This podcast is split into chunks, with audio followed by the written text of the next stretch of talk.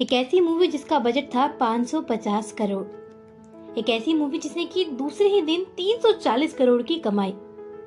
एक ऐसी मूवी जिसने रिकॉर्ड तोड़े बच्चन पांडे और पुष्पा जैसी कई मूवियों के। नमस्कार दोस्तों, मैं प्रिया आपका स्वागत करती हूँ हमारे यूट्यूब चैनल पे। और आज हम एक्सप्लेन करने जा रहे हैं इस साल की सबसे ज़्यादा पॉपुलर और demanding movie R R R. तो चलो शुरू करते हैं। तो ये मूवी उस टाइम की है जब इंडिया पे ब्रिटिश और ईस्ट इंडिया कंपनी का रूल था।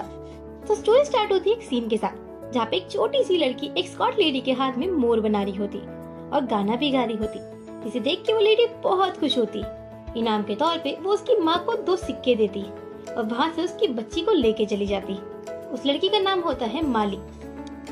जब माली की माँ को इस समझ में आता कि वो दो सिक्के इसकी बेटे की कीमत है, वो उस लेडी की कार के पीछे भागने लगी। और उसकी कार के सामने आके बैठ गई। तभी एक ब्रिटिश सोल्जर्स के सामने से आता है और वो उस लेडी को शूट करने वाला होता है। पीछे से स्कॉट का लीडर आता है और सोल्जर को कहता है कि इस बुलेट की कीमत इस इंसान से बहुत ज़्यादा है। कोई और तरीका ढूंढो इस इंसान को मारने का। तो एक लकड़ी का टुकड़ा उठाता है और उस लेडी के सर पे मार देता है और वो औरत वहीं पे मर जाती है और माली उसी स्कॉट लेडी के साथ चली जाती है। दूसरी तरफ़ सीन शिफ्ट होता है दिखाया जाता है मैं स्टोरी के सेकंड मेन कैरेक्टर को। मतलब राम को। राम जो कि एक ब्रिटिश ऑफिसर होता है, वो ब्रिटिश लोगों के लिए काम कर रहा होता है। वहाँ पे जहाँ पे वो काम करता है, वहाँ पे बहुत सारे लोग भड़के हुए होते हैं। सारे इंडियंस को इस बात का गुस्सा होता है कि उन्होंने उनके लीडर लाला लाजपत राय को अपनी कस्टडी में रखा होता है। इसके कारण वो सारे इंडियन उनके पुलिस थाने के आसपास से उन वार कर रहे होते उसी भीड़ में से एक लड़का गवर्नर की फ़ोटो के ऊपर पत्थर मार देता है। जिस चीज़ को देख के वहाँ का गवर्नर बहुत ज़्यादा गुस्सा हो जाता है। उन्हें ऑर्डर देता है कि कैसे भी करके उस लड़के को पकड़ के लेके आओ। सारे ऑफिसर्स बहुत ज़्यादा डर जाते हैं। मगर उन सभी ऑफिसर्स में एक राम होता है, जो कि उस भीड़ का सामना करके एक लाठी के बलबूते पर सारी भीड़ को मार पीट के उस लड़के को अंदर लेके आता है। और वो खून में लथपथ होता है। वो मुँह धोता है, दोबारा अपनी कैप पहन जाता है और अपनी वर्दी के साथ वहीं पे खड़ा हो जाता है अपनी सर्विस के लिए। दूसरी तरफ़ से शिफ्ट होता है और दिखाया जाता है कि राम के आसपास वाले सारे ब्रिटिश सोल्जर्स को अवार्ड्स मिल रहे होते उनकी बहादुरी के लिए। और उस पूरी लिस्ट में राम का नाम कहीं भी नहीं होता, जिसके कारण वो बहुत ज़्यादा दुखी होता है और वो खुद को कोसने लगता है। और वहीं पे सीन शिफ्ट होता है और दिखाया जाता है मैं स्टोरी की सेकंड मेन कैरेक्टर भीम को। भीम, जिसको पानी की तरह दिखाया गया था, और राम, जिसको आग की तरह। भीम को दिखाया जाता है कि वो अपने शरीर पे खून लगा रहा होता है, ताकि वो अपने आसपास के जानवरों को पकड़ सके। वो शिकार करने वाला होता है एक तेंदुए का। वो इंतज़ार कर रहा होता है तेंदुए के आने का, मगर तेंदुए के साथ साथ एक शेर भी आ जाता है। वो जैसे तैसे करके शेर को पकड़ता है और दोनों को पिंजरे में कैद कर देता है। नीम की दवाई उन पर डाल के और बाद में उनसे माफ़ी भी माँगता है कि मैं तुम्हें अपने काम के लिए इस्तेमाल कर रहा हूँ, इसलिए मुझे माफ़ करना। वहीं दूसरी तरफ़ भीम लिबास पहनता है एक मुस्लिम का और उसका नाम होता है अख्तर। वो उसी शहर में रह रहा होता है जहाँ पे माली को कैद करके रखा गया होता है। वो एक मुस्लिम परिवार के साथ रहता है और एक गराज में काम कर रहा होता है। वहाँ पे कोई ऑफिसर उसे मारता भी तो चुपचाप सह लेता। जब उसके परिवार वाले उससे पूछते कि तुम ऐसा क्यों करते हो तो बताता कि मुझे अपनी बहन को, मुझे माली को, उस लड़की को बचाना है, या उसके लिए मुझे अपनी जान भी देनी पड़े। दूसरी तरफ़ दिखाया जाता है निज़ाम को, जो कि एडवर्ड से बात करने आया होता है। वो बताता है कि तुम जिस लड़की को लेके आए हो, वो गोंडो से है, और वहाँ के लोग बड़े शांत स्वभाव के होते। वो एक भेड़ की तरह होते, मगर अगर तुम उनमें से एक भेड़ को भी लेके चले जाओ तो वो लोग पागल से हो जाते। इसीलिए उनका एक चरवाहा होता है। और वो उन सारी भेड़ों को एक साथ रखता है और वो चरवाहा अब दिल्ली में आ गया है। एडवर्ड यही बात स्कॉट की लेडी को बताता है और लेडी सारे सोल्जर्स में अनाउंसमेंट कर देती है कि वो चरवाहा अब दिल्ली आ चुका है, जो कि इस छोटी सी लड़की को बचाने आया है। मगर मुझे वो चरवाहा चाहिए। सारे सोल्जर्स में एक सवाल उठता है कि कोई भी बिना आइडेंटिफिकेशन के उस चरवाहे को कैसे ढूंढेगा? तभी एक सोल्जर रिकमेंड करता है राम को वो बताता है कि अगर ये काम कोई कर सकता है तो वो राम कर सकता है। तो स्कॉट लेडी राम के सामने एक ऑफ़र रखती है कि अगर तुम उस चरवाहे को ज़िंदा पकड़ के लाओगे तो तुम्हें स्पेशल सोल्जर का किताब मिलेगा। और अगर तुम मुर्दा पकड़ के लाओगे तो तुम्हें मुँह मांगी कीमत। इस बात के लिए राम एग्री हो जाता है। राम एक क्रांतिकारी की रैली में जाता है, जहाँ पे बहुत सारे लोग ब्रिटिश सोल्जर्स के खिलाफ बोल रहे होते तभी राम बोलता है कि हमें स्कॉट के गवर्नर को मारना चाहिए। वही फसाद की जड़ है। इस बात को सुन के लच्चा कहता है कि आप बता सकते हो कैसे हम उस गवर्नर को मार सकते हैं? मैं आपको अपने भाई से मिलवाना चाहता हूँ। शायद आप हमारी कुछ मदद कर पाओ। तो राम लच्छा के साथ चलने लगता है। मगर एक जगह इंस्पेक्शन होते वक्त उसे पता चल जाता है कि राम एक ब्रिटिश सोल्जर है। इस बात का पता चलते ही लच्छा वहाँ से भागने लगता है और भीड़ में ओझल हो जाता है। तभी राम उसे ढूँढने लगता है और ब्रिज के ऊपर जाता है। दूसरा भीम एक छोटे बच्चे को पैसे देता है और कहता है कि तुम नाव लेके जाओ और कुछ मछलियाँ पकड़ के लाओ। और मैं तुम्हारा यहीं पे इंतज़ार कर रहा हूँ। ब्रिज के ऊपर से एक ट्रेन जारी होती है। जिसमें अचानक से आग लग जाती है और जो ट्रेन के डब्बे होते हैं, वो पानी में गिरने लगते हैं। वो बच्चा उस आग के बीच में फंस जाता है, जिसको राम और भीम मिलके बचाते हैं, एक दूसरे की मदद करके, और वहीं से उनकी दोस्ती की शुरुआत होती है। वो दोनों एक दूसरे के साथ खाते हैं, एक दूसरे के साथ घूमते हैं, एक दूसरे के साथ बहुत सारा वक्त बिताते हैं। एक दिन जब राम और भीम साथ में जा रहे होते हैं तो भीम की नज़र पड़ती है ब्रिटिश पैलेस की तरफ़। जहाँ पे माली कैद होती है और उसकी नज़र पड़ती है एक लड़की की तरफ़ जो कि अंग्रेजन होती है, जिसके अंदर हमदर्दी बाकी होती है। तो राम इस बात को देख के समझ जाता है और कहता है कि भाई तुम्हें वो लड़की पसंद है ना? वो कहता है हाँ भाई, मगर मुझे नहीं पता उस अंग्रेजन से कैसे बात करूँ। तो कहता है, इतनी सी बात? जब वो लड़की आगे आ ही रही होती है, तभी उसकी कार के सामने वो कीले डाल देते, ताकि भीम और वो लड़की जिसका नाम होता है जेसिफर, साथ में कुछ वक्त बिता सके।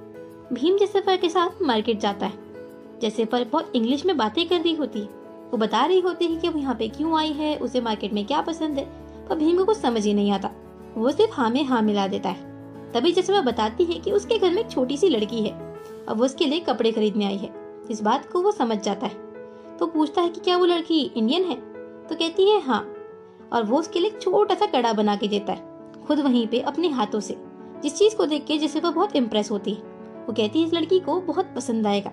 जब उस कड़े को उस लड़की के पास मतलब माली के पास लेके जाती है तो वो जैसिफर को गले लग के बहुत रोने लगती है और उसकी उम्मीद जग जाती है कि उसका भाई उसे बचाने आ गया है। जाते पर जैसिफर भीम को एक कार्ड देती है, एक पार्टी का, मगर उसे तो पढ़ना ही नहीं आता था। तो वो जब घर जाता है, वो दिखाता है उस कार्ड को राम को कि उसने मुझे कार्ड दिया है। वो दोनों तैयार होते हैं, सूट बूट पहनते हैं और चले जाते हैं पार्टी में, जहाँ पे उनका मज़ाक उड़ता है। सिर्फ़ इसीलिए कि उन्हें इंग्लिश नहीं आती और ना ही इंग्लिश डांस भीम उन सारे लोगों के बीच में बहुत इंसल्टिंग फील करता है। तभी राम आता है और उसकी पसंद का गाना बजाने लगता है। वो दोनों साथ में डांस करते हैं और जैसे फॉर सारी अंग्रेज़ ने उनको कंपनी देने लगती है। वो दोनों उस पार्टी की शान बन जाते हैं। जब पार्टी खत्म होती है तो भीम बहुत थक जाता है। तो राम के कंधे में बैठ के वहाँ से जाने लगता है। तभी जैसे पर आती है और राम कहता है कि मेरे दोस्त के पैर में लग चुकी है। तो क्या आप इसे बाहर तक छोड़ देंगी? और जैसे पर इस बात के लिए एग्री कर जाती है। वो कहती है कि मैं इसे अपने घर ले जा रही हूँ और तुम मेरे साथ चाय पे चलोगे। और भीम उस बात के लिए हाँ में हाँ मिला देता है और उसका सपना पूरा हो जाता है उस पैलेस में जाने का। जब उस पैलेस में जाता है तो कुछ अंग्रेज़ लोग उसे रोकने की कोशिश भी करते हैं, मगर जैसे बस उन सभी को डांट देती है और कहती है, ये मेरा मेहमान है। जब वो अंदर जाता है वो माली को ढूँढने की कोशिश करता है। वो जैसे के सामने बहाना मारता है कि उसे खाना खाना है। जब भीम माली से मिलती है तो वो भी एक पिंजरे में कैद होती। जैसे एक चिड़िया आसमान के लिए तड़पती है, वो भी वैसी तड़प रही होती। वो अपने भाई को बोलती है कि मुझे यहाँ से ले चलो। भीम उसे समझाता है और कहता है, मैं जल्दी वापस आऊँगा। रात को भीम वहाँ पे जाने के लिए और उन सारे लोगों पे हमला करके माली को बचाने के लिए प्लान बना रहा होता है। दूसरी तरफ़ दिखाया जाता है राम को, जिसे लच्छा को पकड़ लिया होता है और उसे बातें उगलवाने के लिए उसे बहुत मारता है। मगर लच्छा बोलता है कि मैं कोई अंग्रेज़ का बिका हुआ सिपाही नहीं, जो कि तुम्हें कुछ भी बता दू। मैं अपने भाई के बारे में तुम्हें कुछ नहीं बताऊँगा। और तभी वो उसे और मारता है। रात को लच्छे के आसपास एक सांप घूम रहा होता है, जिसे वो पकड़ लेता है। और जब राम उसके सामने आता है तो वो सांप को राम के ऊपर फेंक देता है, जिसका शहर राम के ऊपर, राम के शरीर में बहने लगता है। उसके कारण उसकी मौत दो घंटे में हो जाएगी, ऐसा उसे लच्छा बोलता है, जिसके कारण वो लच्छा की रस्सी खोल देता है और कहता है, शायद इस रस्सी को खोलने में तुम्हें पूरा दिन लग जाए तो मैंने तुम्हारी मदद कर दी। और अब तुम यहाँ से जहाँ जाना चाहो जा सकते हो। उस यदमरी हालत में राम भीम की तरफ़ भागने लगता है और भीम अपनी सारी चीज़ों को तैयार करता है। गाड़ी में तेल डलवाता है, जानवरों को तैयार करता है और सभी चीज़ों को अरेंज करके सारी चीज़ों को देख रहा होता है। तभी उसे आवाज़ आती है राम की। जब उस अधमरी हालत में राम भीम के पास आता है तो भीम राम की जान बचाने के लिए अपने प्लान को लेट कर देता है। उसके शरीर से सांप के जहर को निकालता है और उसकी ज़िंदगी के लिए दुआ माँगता है। वो उसे कहता है कि, भाई जिस इंसान को तुम जानते हो, जिस इंसान के साथ तुम इतने दिन से हो, वो कोई अख्तर नहीं, वो भीम है। मैं अपनी बहन को बचाने के लाया हूँ। कुछ लोगों ने हमारी लड़की को अगवा कर लिया है। इसके कारण मैं उसे बचाने आया हूँ और मैं उसे यहाँ से लेके ही जाऊँगा। वो राम को उस हालत में बेड पे छोड़ के चला जाता है। राम उस बात को सुन के बहुत गुस्से में आता है कि जिसको वो इतने दिनों से ढूंढ रहा था, वो उसी के साथ था और उसे पता भी नहीं था। तो भीम अपनी गाड़ी को लेके उसी पैलेस में चला जाता है। जब ब्रिटिश की पार्टी चल रही होती है उस गाड़ी में से वो सारे जानवरों को आज़ाद कर देता है। वो सारे जानवर धीरे धीरे लोगों को खाना शुरू कर देते जब वो भीम और भीम के लोगों की तरफ़ आते तो भीम और भीम के लोग उसे संभाल लेते और दोबारा ब्रिटिश सोल्जर्स की तरफ़ घुमा देते। इसी बीच उनकी नज़र पड़ती है माली पर। वो माली को बचाने जा ही रहा होता है। तभी इनका गवर्नर कुछ ब्रिटिश अफसरों को और माली को एक कमरे में कैद कर देता है और बाहर से ताला लगा के अपने शरीर पे बाँध लेता है। जैसे तैसे करके भीम उस चाबी को छुड़ा लेता है, तभी आता है राम। राम और उसके बीच में बहुत लड़ाई होती है और अंत में राम भीम को पकड़ लेता है और कहता है कि तुम सरेंडर कर लो, वरना हम माली को मार देंगे। दो दिन बाद ही भीम की फांसी होती है जिस बात को सुन के राम बहुत दुखी होता है। वो रात को वहीं पे जाते हैं जहाँ पे भीम को कोड़े मारे गए थे। उसकी खून को छू के स्टोरी को फ्लैशबैक में दिखाया जाता है, जहाँ पे दिखाया जाता है राम के पिताजी को, जिनका नाम था वनकटा। वनकटा भी एक ब्रिटिश सोल्जर होते। एक दिन उनके सामने एक निर्दोष इंसान को मारा जाता है और उसे ये कहा जाता है कि इसके ऊपर बंदूक की एक भी गोली बर्बाद मत करो। किसी भी हिंदुस्तानी की जान की कीमत एक गोली से ज़्यादा नहीं है, इसलिए कोई और तरीका ढूंढो उसे मारने का। उसी रात वनकटा वहाँ से चले जाते हैं और डिसाइड करते हैं कि वो सारे लोगों को बंदूक ला के देंगे और उन सबको ट्रेनिंग देंगे कि हमारे भारत को अंग्रेज़ों के खिलाफ तैयार कर सके, ताकि हम अंग्रेज़ों को यहाँ से भगा सके, जिसकी आग वो सारे लोगों में जला देता है। सारे लोग बंदूक से प्रैक्टिस करने लगते रोज रोज मेहनत करते और सब लोग ये उम्मीद करते कि वे बंदूकें कब मिलेंगी। मगर वनकटा बोलता कि हम में से किसी एक को तैयार होना पड़ेगा बंदूकों को लाने के लिए। एक दिन वनकटा की बंदूक सीता लेके चली जाती और राम को देती। जब राम उसे निशाना मारता है तो पता चलता है कि राम एक शार्प शूटर है। इस बात को देख के वनकटा बहुत खुश होता है। अगले दिन वनकटा को पकड़ने के लिए कुछ ब्रिटिश ऑफिसर्स वहाँ पे आते हैं और वनकटा को पकड़ने की कोशिश करते हैं। उसी कोशिश में बहुत सारे लोग मारे जाते, जिसमें कि राम का भाई और राम की माँ भी थी। इन सारी चीज़ों में वनकटा को बहुत चोट लगती है। तभी वो राम को बुलाता है और कहता है, देखा बेटा, एक गोली की कीमत कितनी होती है? इसलिए कहता हूँ, जब इन हर हाथ में बंदूक होगी, कितने सारे अंग्रेज़ों को हम मार पाएँगे।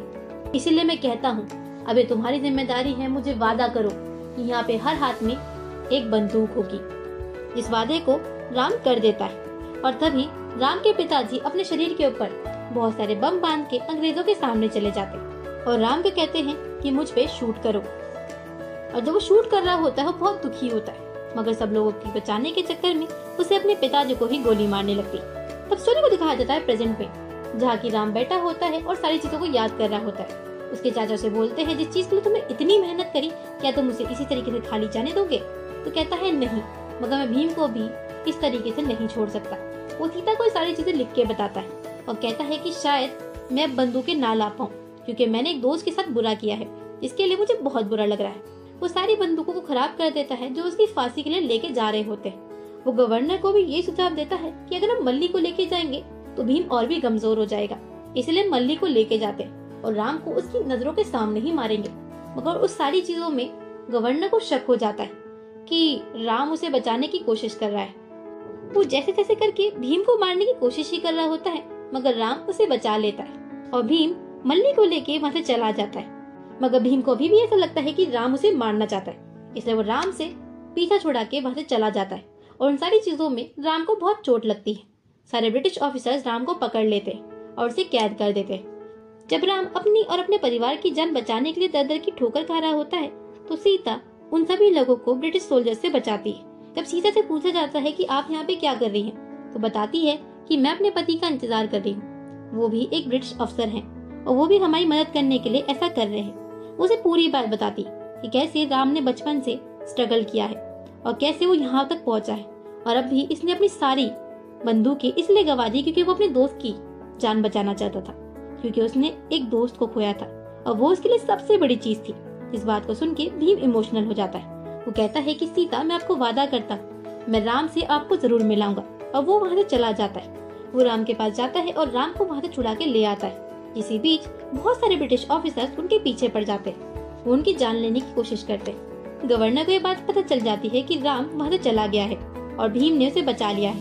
वो बहुत सारे स्पेशल ऑफिसर्स को भी उनके पीछे छोड़ देता है और सारे लोग उन्हें मारने की कोशिश करते हैं। राम और भीम जंगलों में जाके छुप जाते हैं। राम को बहुत चोट आई होती है। जिसके कारण भीम आसपास लगे हुए झंडे को राम के बदन पे ढक देता है और भगवान राम के तीरों को राम को दे देता है। इसी बीच, जब भीम पानी पीने जाता है तो उसी के पीछे से एक बंदूक चलने लगती है। और बंदूक की गोली भीम को लगने ही वाली होती है, तभी पीछे से आता है राम का एक तीर, जो कि उन सारे लोगों को मारने लगता है। वो दोनों मिलके उन सारे लोगों को मारते हैं। भीम अपने भाले से और राम अपने तीर से। बहुत सारे लोगों को मारने के बाद भीम और राम वहाँ से जाने लगते हैं। तभी राम बोलते हैं भीम, क्या तुम्हें इन तुच्छ राक्षसों का ही वध करना है? या फिर एक बड़े उसर को भी मारना चाहते हो? वो दोनों वहाँ से निकल जाते भीम अपनी गाड़ी पे और राम एक घोड़े पे। वो दोनों जाते हैं गवर्नर के पैलेस की तरफ़, जहाँ पे भीम अपनी गाड़ी को छोड़ देता है। तो आग लगी गाड़ी पैलेस में जाके गिर जाती है, जिसके कारण पूरे पैलेस में आग लगने लगती इसी बीच भीम उस आग के बीच में जाता है और कुछ बंदूकों के बक्सों को वहाँ से निकाल लाता है। उस आग में कई लोग मारे जाते, मगर स्कॉट लीडर वहाँ से बच के जाने की कोशिश कर रहा होता, तभी उसको भीम और राम देख लेते हैं। तो राम भीम को बोलता है, भीम, तुम्हें पता है गोली की कीमत क्या है? वो एक हिंदुस्तानी की जान से बहुत ज़्यादा है तो इस गोली को उसकी सही जगह पे भेज दो। वो भीम को बोलता है, रोल एंड फायर, और गोली स्कॉट लीडर को लग जाती है, और वहीं पे उसकी मौत हो जाती है। अंत में दिखाया जाता है कि राम सारे बंदूकों के बक्से लेके सीता के साथ अपने गाँव वापस चला जाता है और भीम जेनिफर के साथ रहने लगता है। इसी के साथ हमारी स्टोरी यहीं पे खत्म हो जाती है। अगर आपको स्टोरी पसंद आई हो तो लाइक कमेंट शेयर करना बिल्कुल ना भूलें। और ऐसी और अमेजिंग स्टोरीज के लिए हमारे चैनल को जल्दी से सब्सक्राइब कर दीजिए।